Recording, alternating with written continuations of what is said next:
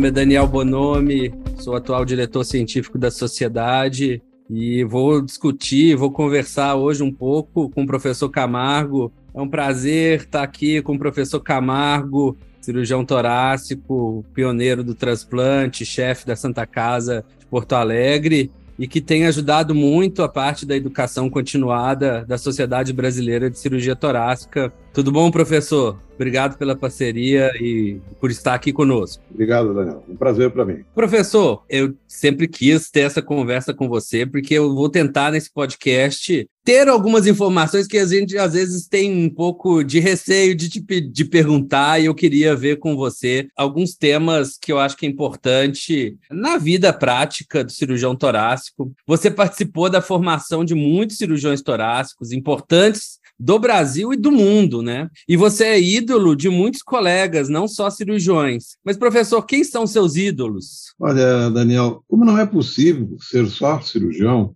eu tive o privilégio de ter ídolos de outras áreas da medicina. O professor Nelson Porto foi o maior deles. E com ele eu aprendi a importância de perseguir o diagnóstico correto, porque o diagnóstico é a base da medicina de verdade. E o quanto é deprimente ver que muita gente simplesmente trata sintomas. E é muito importante também lembrar para mim uma pessoa foi marcante, o professor Carlos Grossman.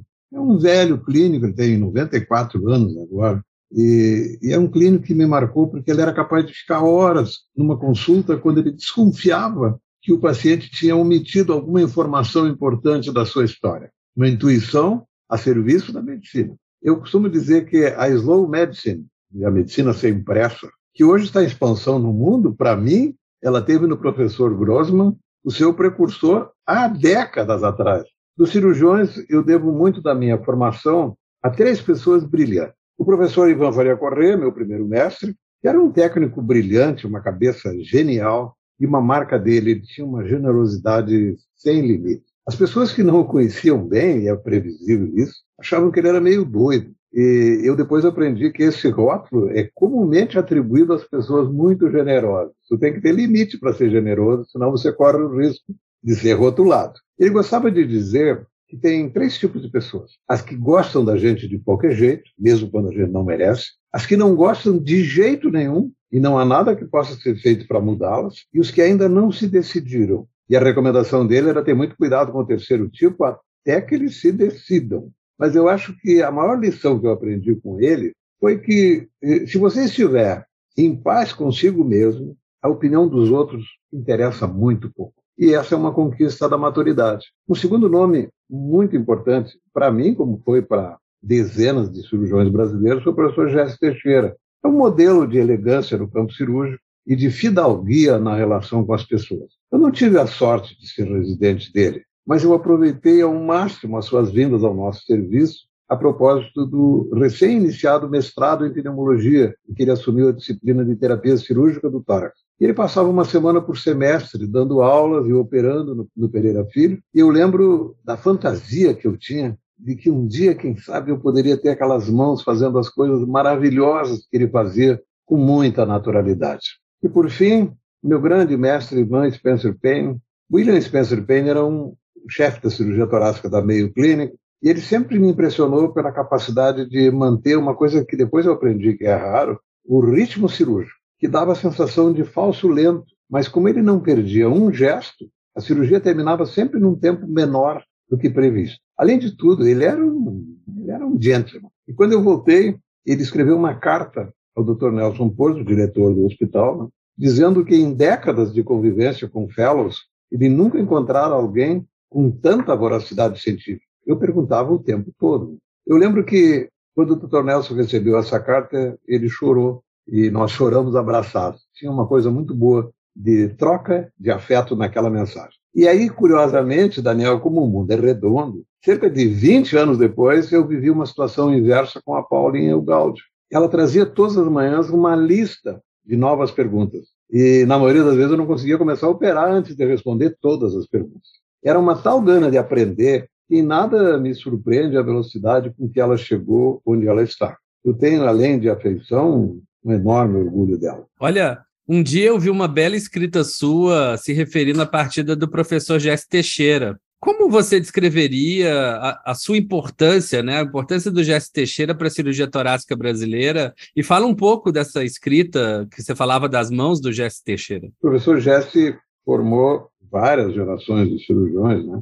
Ele foi um ícone da cirurgia torácica brasileira durante uma boa parte da segunda metade do século XX. Ele me encantou desde o primeiro encontro pela preocupação que ele tinha de estabelecer critérios para tratar fosse o que fosse. Isso, numa época de empirismo dominante, fez dele um modelo a ser seguido. Além disso, ele tinha um enorme prazer de ensinar. Eu mesmo tive uma experiência inesquecível com ele. Um dia, muito angustiado com quantos casos de NPM eram tratados de maneira aleatória, eu mandei para ele um relato de 10 casos, numa pasta, intitulada As Maiores Angústias de um Jovem Cirurgião. E ele respondeu, Daniel, caso a caso, num passo a passo digno dos melhores mestres. Eu acho que nós tivemos uma relação de empatia bilateral que me ajudou muitíssimo. Anos depois, quando eu já era membro da Academia Nacional de Medicina, foi emocionante para mim encontrar o arquivo destinado a ele e esse texto que você referiu, em que eu relatei uma emoção fortíssima que eu vivi durante o seu enterro no cemitério do Caju. Durante o sepultamento, lá pelas tantas, o Sebastião, seu filho mais velho, retirou o lenço do bolso para secar as lágrimas e expôs as mãos idênticas às do pai. Aquelas mesmas mãos que eu tantas vezes tentei imitar. Foi uma experiência inesquecível. Mas sabe, Daniel, eu acho que um jeito infalível de medir a importância de um grande mestre é observar o orgulho com que cada um dos seus ex-residentes falam de onde fizeram a sua formação. Não importa quanto tempo tenha passado. Isso é verdade, né? Todos os que foram formados pelo professor Jesse falam muito, e da mesma forma dos que foram formados pelo senhor, né, professor? Professor, eu fiquei sabendo que no início da sua carreira você contou com uma parceria importante do professor Figueiredo Pinto. Você pode falar um pouco sobre essa parceria e esse grande professor que é o Figueiredo Pinto, da cirurgia torácica brasileira? Um grande prazer. Eu tenho uma memória carinhosa, agradecida e nostálgica do tempo que convivemos até que ele saiu para assumir o serviço de cirurgia torácica do Hospital São Lucas da PUC. Nós éramos muito jovens, eu ainda mais do que ele, e eu tive a oportunidade de dividir trabalho, gana de sempre acertar, angústia de não conseguir, com um parceiro que tinha uma fidalguia que é uma dádiva. Eu aprendi muito com ele. Ele já operava melhor do que eu e foi muito difícil tentar alcançá-lo. Além do que, conviver com alguém, com a inteligência, a delicadeza, a perspicácia e a ironia do Figueiredo Pinto, é uma festa de inteligência, de bom humor e de deboche, muito deboche. Eu lembro sempre, com saudade, do quanto ríamos juntos, de nós mesmos, do Burla, o nosso anestesista, e de quem estivesse por perto. Ainda hoje, sempre que os veteranos se encontram, rola alguma história daquele tempo, o encanto das melhores memórias. Na minha formação, professor, formação cirúrgica, eu sempre me apeguei a conceitos em cirurgia, né? Por exemplo, conceito de exposição de campo cirúrgico, a necessidade que a gente tem, principalmente cirurgião de tórax, né? Do domínio vascular e tal. Quais são os principais conceitos cirúrgicos que o senhor tem? Bom, com o mestre Ivan, eu aprendi que cirurgia suja complica. E que quando parece muito complicada, em geral significa que você escolheu mal a via de acesso. As cirurgias não são originalmente complicadas, elas são complicáveis por quem toma a iniciativa. É dele a frase que diz que se uma cirurgia demorar mais do que 4 horas, está acontecendo uma de duas coisas. Ou o paciente é inoperável, ou o cirurgião é inoperante. Claro que ele estava exagerando, mas na maior parte das vezes essa observação tem fundamento. O domínio de várias técnicas, evidentemente, enriquece a atuação cirúrgica. E para nós, isso que você referiu, o controle do campo vascular da cirurgia torácica oferece uma naturalidade que reduz muito o estresse. Alguém já disse que se o martelo for a sua única arma, todos os problemas que aparecerem você vai encarar como pregos. Então é melhor enriquecer o repertório. Nesse sentido, eu conheci uma pessoa realmente invulgar, era o professor Carlos Ari Vargas Souto, e ele é um urologista que durante 7 anos fez residência cirúrgica nos Estados Unidos, e que quando operando um câncer de bexiga, por exemplo, que eventualmente invadisse o colo, ele procedia à colectomia. E se houvesse invasão da aorta, não lhe passava pela cabeça chamar um cirurgião vascular se ele podia ressecar e colocar uma prótese. Era o tipo de cirurgião geral, no sentido mais amplo possível. Mas é por isso que, por essa necessidade de treinamento em todas as áreas, o mais que se possa ter, é que, ao contrário do que os invejosos gostam de alardear, a cirurgia é o território dos que o inteligente são pessoas humildes, porque aprenderam que, por mais que você se ache bom em alguma coisa, sempre haverá por perto de você alguém que faça aquilo melhor, para desespero da gente. Convencido disso, um dia eu escrevi que eu nunca encontrei um pousudo que valesse a pena. É verdade, a gente está sempre aprendendo, né, professor? E o que você acha fundamental na formação de um cirurgião torácico hoje em dia? Bom, é fundamental que ele tenha uma formação multidisciplinar, né? Com ênfase em anatomia. Aliás, é tão fácil se encantar com a anatomia do tórax, a anatomia mais elegante do corpo humano, né? Da fisiologia respiratória, da radiologia torácica, da pneumologia, da endoscopia. E uma coisa muito importante, nós temos que ter muito claro os fundamentos da terapia intensiva. Porque sem essas qualificações, o cirurgião nunca passará de um operador, no máximo um cumpridor das recomendações do clínico responsável pelo caso. Eu convivi no passado com essa figura do operador, sempre com alguma soberba, e claramente ele tentava fazer parecer que sabia mais do que de fato sabia. Esse tipo que praticava corte e costura, né? E que sistematicamente desconsiderava a pessoa do paciente, ignorando que no bloco cirúrgico o nosso manequim tem família, tem medo, fantasia e esperança. Eu encontrei vários desses tipos de médico, mas, felizmente, o tempo se encarregou de consumir com eles. O cirurgião torácico nunca trabalha sozinho. Então, ele precisa ter condições técnicas para discutir, propor, acatar ou rejeitar as condutas adotadas pelos seus parceiros. A propósito dessa interdependência, com várias especialidades, eu sempre lembro aos meus residentes o quanto é importante a relação médico-médico, da qual pouco se fala. Essa relação é básica, Bonomi, para o especialista, que raramente é buscado diretamente pelo paciente. Ou seja, nós estamos sempre dependendo do que os nossos colegas pensam do nosso trabalho para encaminhar os seus pacientes.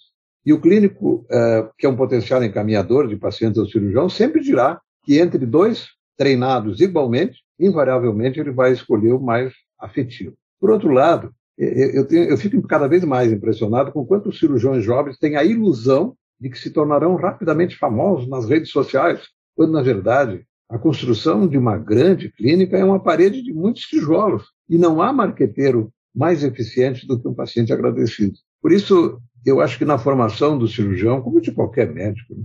Mas o cirurgião que pretenda corrigir mais do que a anatomia ou a fisiopatologia da doença, nós precisamos entender mais é do sentimento de quem adoeceu. E isso é um problema grave e pouco reconhecido, porque como os sentimentos humanos básicos, como felicidade, tristeza, amor, ódio, inveja, solidão, empatia, desilusão, o que seja, eles não se encontram nos compêndios médicos. Então nós temos que nos socorrer da literatura. E essa é uma busca importante, porque é a busca da melhor palavra, que será sempre reconhecido pelo doente como um aditivo, que distingue médicos de médicos. Sem contar, olha, em tempos de inteligência artificial, esse diferencial sempre nos manterá inalcançáveis pelos robôs. É verdade. Professor, um dia eu vi você falando que você formou 113 cirurgiões torácicos, não é isso? 114. 114 cirurgiões torácicos. E você vê que é um número expressivo, né? Me fale de alguns nomes e o que te fez, o que marcou alguns desses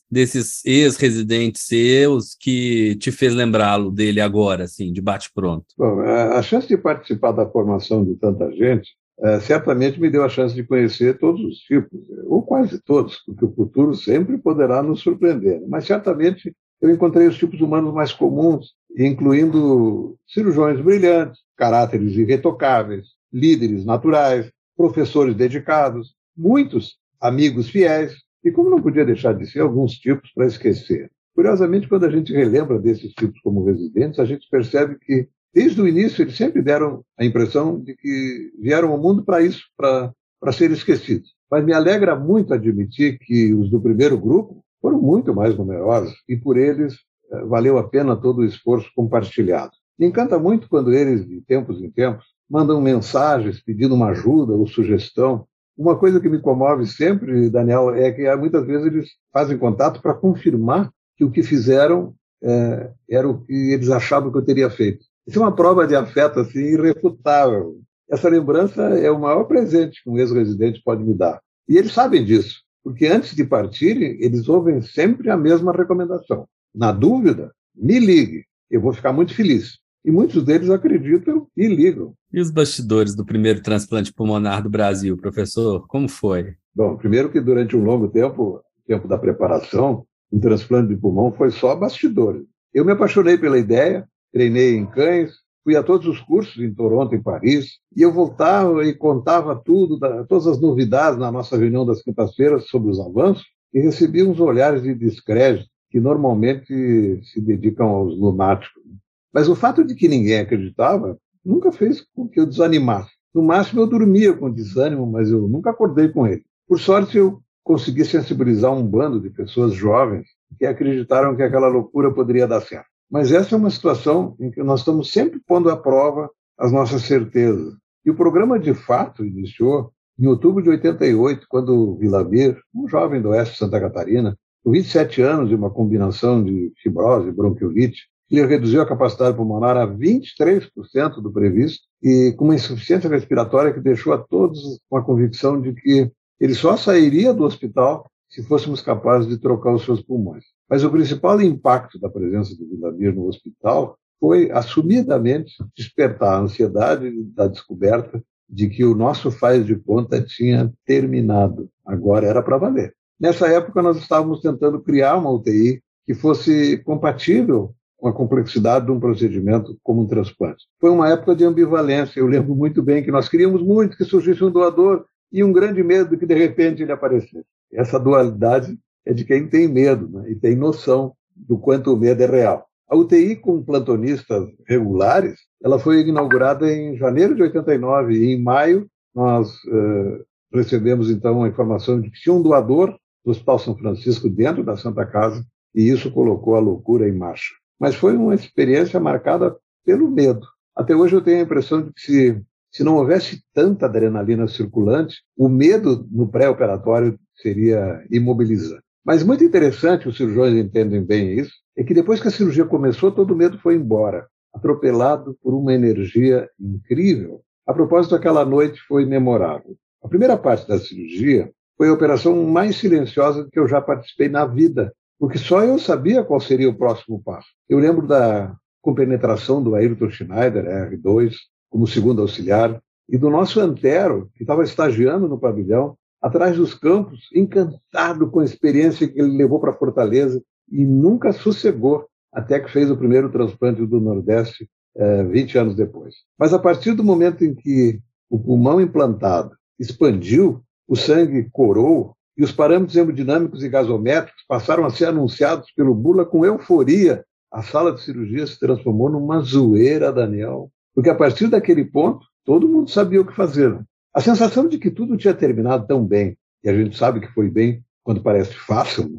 Produziu uma euforia difícil de se manter silenciosa. Eu lembro que no frigobar do Star Médico do Bloco Cirúrgico, guardava uma velha garrafa de champanhe com um rótulo carunchado. Eu nem sei como é que ela foi parar lá. Mas o Felicetti achou que era uma boa hora para comemorar. Quando ele se preparava para abrir a tal garrafa, o Marcelo Rocha, um dos 3 clínicos que nos acompanharam no início do experimento com transplante, ele comentou se nós não achávamos que era muito cedo para festejar. Na dúvida, o Felicetti devolveu o raio da garrafa para o frigobar e, na falta de instrumentos mais convencionais de festejo, nos abraçamos e choramos. Um dos melhores choros que alguém pode chorar. A visibilidade do transplante, isso é uma coisa que tem sido reiterado pelos velhos transplantadores, ela garante que quem se aventurar, a sua vida nunca mais será a mesma, para o bem ou para o mal. A primeira vez que eu li isso foi o Thomas Starrs, foi o pioneiro do transplante de fígado em Pittsburgh, que ele tem livros escritos sobre o que acontece com o receptor.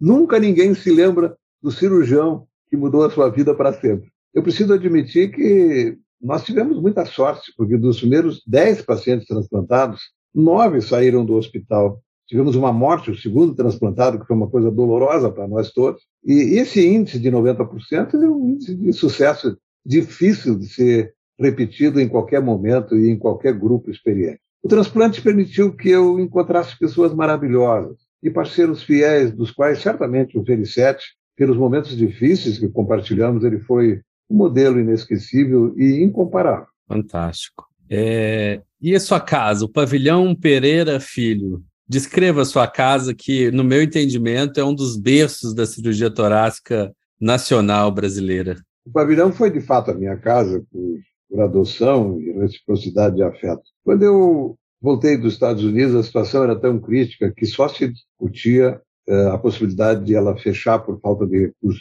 Com a recuperação a partir da metade dos anos 80, ele se tornou, por os padrões brasileiros, um hospital onde se pode trabalhar com confiança. Mas da época mais sofrida, eu guardo uma lembrança inesquecível. Um grande empresário chileno, em visita de negócios a Porto Alegre, ele teve uma hemoptise assustadora. Ligou para um médico amigo em Santiago, que recomendou que me procurasse na Santa Casa. Ele foi operado na mesma noite, e 5 dias depois, ao se despedir, me disse que, na admissão, ele tinha pensado: mas por que será que um grupo médico tão conceituado trabalha num lugar tão pobre? Mas agora, passados 5 dias, doutor, eu já não tenho vontade de lhe perguntar nada, porque eu descobri sozinho que aqui tem uma coisa muito boa. Então, eu só queria lhe pedir que o senhor nunca permita que essa energia boa vá embora. E eu prometi. Quando eu contei essa história, na festa dos 30 anos do primeiro transplante de pulmão da América Latina, eu pedi que todos renovassem essa promessa feita ao chileno.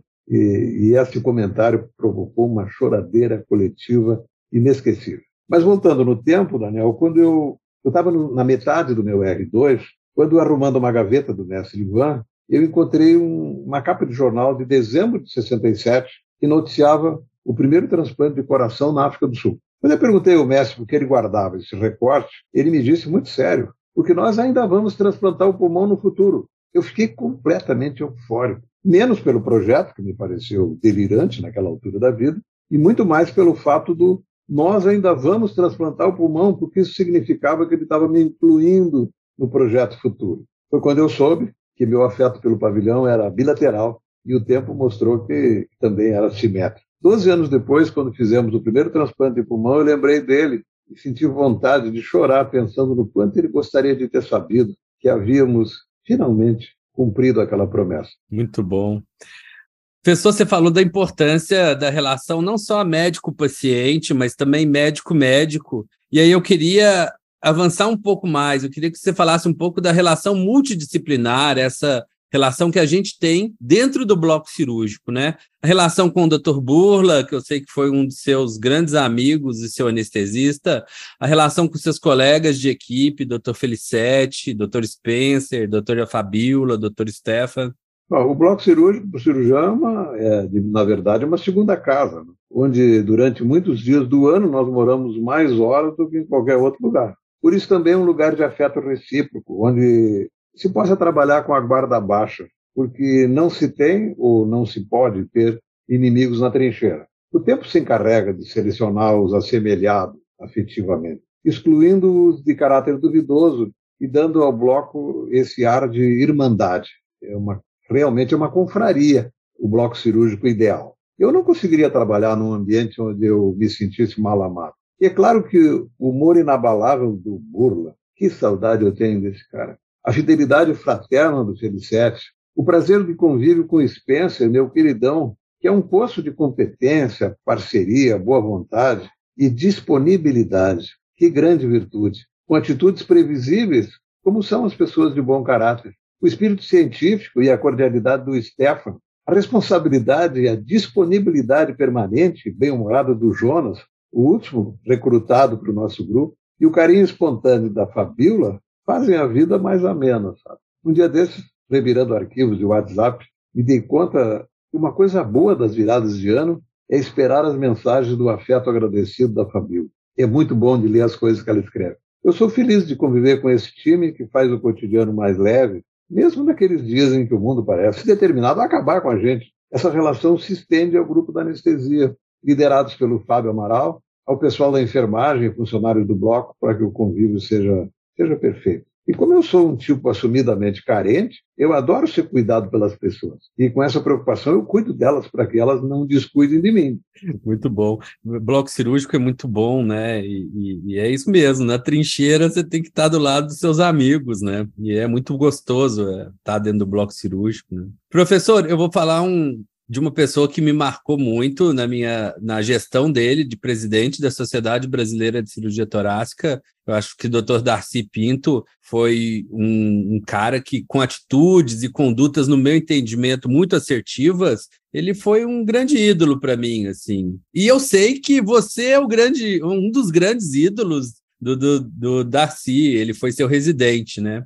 O que de mais importante você ensinou para o Darcy? Bom, o Darcy chegou no pavilhão na metade da década de 80. Já começamos bem, porque na entrevista para a seleção dos residentes, quando eu fiz a pergunta inesperada e capciosa, você tem medo de vaso grande? O não da resposta foi tão instantâneo como se ele soubesse o que ia ser perguntado. O tempo se encarregou de mostrar que aquela resposta não tinha nada de pretensiosa. Eu acho que eu ensinei muito pouco para ele, porque ele aprende muito rápido. E é um observador estudioso com ele só, né? E rapidamente ele se tornou uma fonte de atualização para todos nós. Além disso, você deve concordar com isso, Daniel, ele combina determinação e iniciativa com um espírito corporativo que faz dele uma das maiores lideranças da moderna cirurgia torácica brasileira. Ademais, para mim, o Darcy é uma daquelas referências afetivas com quem sentimos vontade de mandar as coisas bonitas que vamos encontrando pelo caminho. E eu acho que é muito bom ter com quem dividir o melhor e o pior do que nos acontece. O Darcy, para mim, é isso. É um grande amigo. Ele é muito especial. Cirurgia torácica atual. Me fala sobre a sua visão sobre a cirurgia minimamente invasiva, videocirurgia e a cirurgia robótica. Bom, a cirurgia minimamente invasiva, sem dúvida, foi uma das maiores revoluções da cirurgia em todos os tempos, de modo que revolucionou de tal modo a nossa atividade que, no mínimo, nós estamos hoje nos sentindo obrigados a rever os critérios de contraindicação cirúrgica por má reserva funcional devido à extraordinária redução da morbidade dessa cirurgia. Quanto à cirurgia robótica, eu ainda estou na fase do deslumbramento cuidadoso. E como admitiu o Figueiredo Pinto, um pouco cabreiro com esse tipo de operação em que o cirurgião não precisa se lavar para operar. Eu, quando vejo ele sentadinho lá na cabine, acho lindo aqui. Mas eu prometo me acostumar. E por hora, Daniela, quando eu fico brigando com o simulador, eu penso que eu devia ter jogado mais videogame com meus netos. Isso provavelmente teria facilitado a vida do vozinho no futuro. Você vai se dar bem, professor, não tenho dúvida disso. Por fim, eu queria um conselho, assim, como um conselho de diretor científico atual e que preza muito a sociedade e queria cada vez mais que a nossa sociedade fosse cada vez mais forte e agregasse muito valor para o cirurgião torácico de uma forma geral. Como que deve se portar e quais atitudes você consideraria importante na diretoria científica da SBCT. Eu sei que você já foi diretor científico da SBCT, o que muito me honra de hoje estar aqui nessa cadeira. Eu gostava tanto dessa função, eu fui secretário científico 2 vezes antes de ser presidente da SBCT, e quando eu saí da presidência, depois de 2 mandatos, eu voltei a ser secretário científico, tanto que eu gostava disso. Na gestão do Fábio Jatene, do Roberto Saad e no primeiro mandato do Darcy. Naquela época, nós investimos no site, levamos para dentro dele a seção de casos complexos, o Aprenda 10 Coisas, que era uma tradição didática do pavilhão. Criamos um clube de consulta para discussão de casos em andamento. Estimulamos os diferentes serviços a publicarem os seus casos complexos. Publicamos diretrizes. E hoje me dou conta do quanto nós estávamos defasados em relação à cirurgia mais rotineira, tratamento de situações específicas como videocirurgia e simpatectomia, que os planos de saúde se negavam a pagar naquela época, por favor. A qualificação técnica e a valorização profissional foram marcas daqueles mandatos. Nós percebemos o quanto os colegas de diferentes centros se sentiam estimulados quando promovíamos eventos para que pudessem mostrar a cirurgia qualificada que praticavam. O mesmo entusiasmo agora é observado quando retomaste com o carisma que a tua marca, a sociedade, a SBCT vai até você. Que belo slogan, hein? Eu achei isso uma maravilha, Daniel. Por tudo isso, muito me encanta o que está sendo realizado. E com o envolvimento de um número enorme de colaboradores e com essa tua coordenação que é determinada, incansável, e uma coisa boa, ela é leve porque bem-humorada. Obrigado. Nós estamos convencidos que durante muitos anos futuros, essa gestão será festejada pelo reconhecimento do altíssimo nível de entrega a que essa diretoria se propõe e tendo na Secretaria Científica o respaldo inexcedível do presidente Arthur e essa marca dos que não se contentam em fazer nada pela metade. Eu queria te dizer, Daniel, que se alguém algum dia cometer a insanidade de te criticar, Estando você convicto de que está fazendo o seu melhor, lembre-se de que houve até quem achasse que o Mozart colocava um número excessivo de notas nas suas melodias. Não dá para contentar todo mundo. Então, sossegue e vá em frente. Muito grato pela oportunidade de participar desse podcast. E a SBCT certamente está encantada de ter encontrado um dínamo como você. Muito obrigado, meu amigo. Obrigado, professor. Foi muito boa a conversa hoje. Quero muito te agradecer por tudo que tem feito pela parte científica da sociedade e te dizer que você realmente é uma pessoa, não só um cirurgião torácico que passa a parte científica para todo mundo, você é um professor de ciência, de cirurgia e um professor de vida, não tenha dúvida disso. Sou seu fã número 1, professor. Muito obrigado pela conversa. Muito obrigado, meu amigo. Uma grande oportunidade. Tchau, pessoal. Muito obrigado, pessoal. Tchau.